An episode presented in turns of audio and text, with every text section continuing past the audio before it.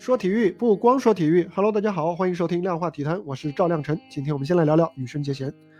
今天中午的北京冬奥会男单自由滑比赛中，备受关注的两届冬奥会冠军得主羽生结弦没能挑战成功创造历史的四 A 动作，和他职业生涯第三枚冬奥金牌无缘。但是呢，他以另外一种方式征服了观众的心。我们先来说说这个传说中的四 A 动作神级难度，它的全称是阿克塞尔四周跳。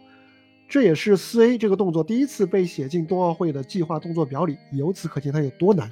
它是花滑的六种跳跃动作当中的一种，也是最难的一种。四 A 呢虽然被算作四周跳，但其实要多跳半周，实际上它要转四周半，也就是一千六百二十度。和三 A 相比呢，它的最高点高了足足十七厘米，而落冰点距离要远一点一米。为了达成这个效果，选手的助滑速度要提高百分之十。而且呢，由于四 A 跳是唯一一个向前起跳、向后落冰的，所以呢，在准备进入转体的时候，选手的重心是在冰刀的外刃，而这样一来呢，冰刀很容易横向打滑，所以迄今为止还没有任何花滑运动员在比赛中能够成功跳出四 A。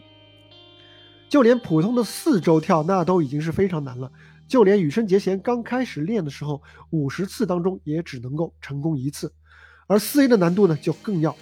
提高很多了，它相当于在跳远六米的途中，在一秒钟之内还要转四四圈半，在空中旋转一千六百二十度，这个难度就相当于百米冲刺跑进了九秒五，相当于马拉松跑进两小时，相当于冰上的哥德巴赫猜想。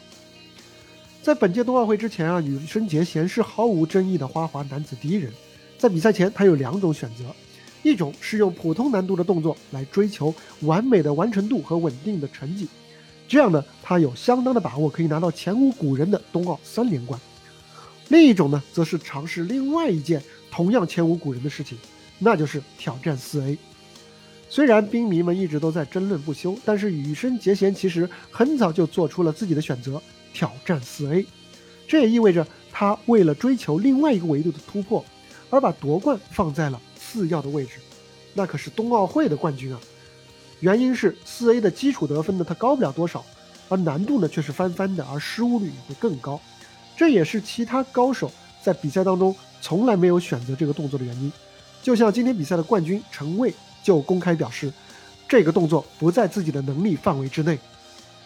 羽生结弦呢，已经为这个动作努力了三年多，为了练习四 A，他还在本赛季受了伤。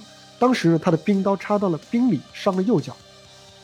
在二月八号的短节目的比赛当中，他第一个动作跳空，也很可能和这一次受伤有关。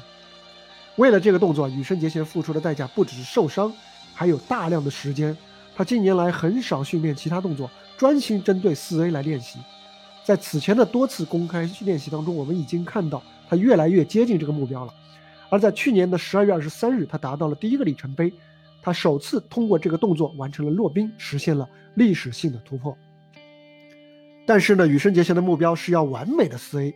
羽生结弦啊，经常用一生悬命来形容自己。这这四个字的意思是拼尽一生，用尽全力，是一个呃日语当中的用语。羽生结弦是这样说的：“我的人生一路走来，每次下定决心要挑战什么事，就没有不坚持到最后的。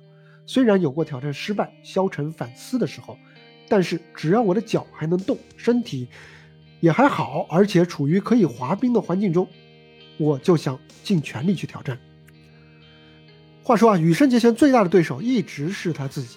他参加的第一届冬奥会是2014年的索契冬奥会，当时呢他在自由滑比赛当中是两次摔倒，原本以为已经无缘金牌了，没想到夺冠大热门加拿大的华裔选手陈伟群也多次失误，最后呢羽生结弦是幸运的拿到了自己的第一枚金牌。虽然夺冠了，但是他对自己很不满意，他觉得自己的表现不够好，所以呢，他继续苦练。在接下去的四年当中，甚至当他从镜子啊、窗户啊等等各种镜面前面经过的时候，他都在头脑当中进行训练，来想象自己应该怎么跳跃，来怎么做动作。念念不忘，必有回响。在四年后的平昌冬奥会上，他以完美的表现，成为六十六年来首位蝉联。男子单人滑的选手，而当时呢，他才二十三岁。单人滑是一项挺特殊的运动，它既是和对手的比拼，也是和自己的比拼。它既要求动作的完美和一气呵成，又有着不断更新的难度上限去吸引人们去不断的追求。它既要求强大的身体和心理素质，还对音乐和服装的审美提出了更高的要求。为了和自己的动作编排完美契合，羽生结弦还深度参与了背景音乐和服装的挑选，甚至制作。今天的比赛中，羽生结弦还是功亏一篑。但就像央视解说员陈莹说的那样：“守一座守不住的城，打一场打不赢的仗，天意终究难猜，成败也当笑看。奥林匹斯山上的神火为何而燃烧？那不是为了一个人把另一个人战败，而是为了有机会向诸神炫耀人类的不屈。”配乐《天与地》结束了，羽生结弦在赛后高高的仰着头，凝望穹顶，随后独自等待自己的分数。他的脸上没有不安，没有遗憾，也没有痛苦，而是带着一种平静和自信。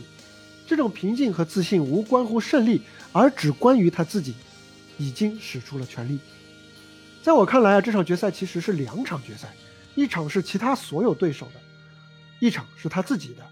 某种意义而言，羽生结弦是在另外一个难度乃至另外一个维度上，自己和自己在比赛。都说羽生结弦的名字好听啊，诗意羽生结弦。其实呢，这个有一个名字的谐音梗，其实更加能够概括他的职业生涯，那就是余生界限。只要他的职业生涯还在延续，那么他的余生就一直在寻找用来突破的界限。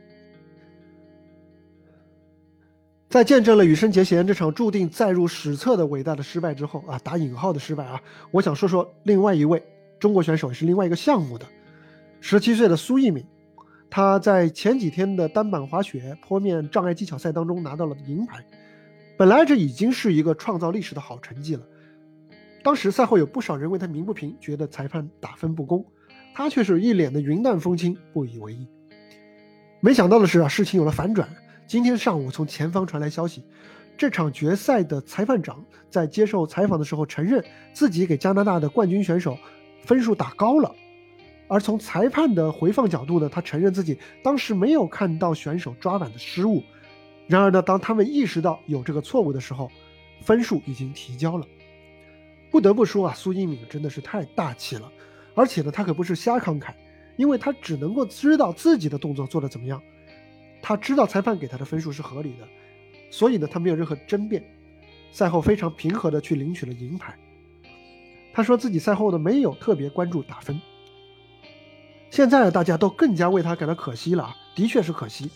毕竟啊，如果当时能够第一时间申诉，是完全有可能夺回这枚金牌的，而这也是选手和团队的合理权利。即便在现在，我也是希望中国代表团能够尽量进行申诉，尤其是在裁判长已经做出明确表态、承认错误的情况下。但是呢，争取合理的权利是一回事啊，个人如何面对失利又是另外一回事。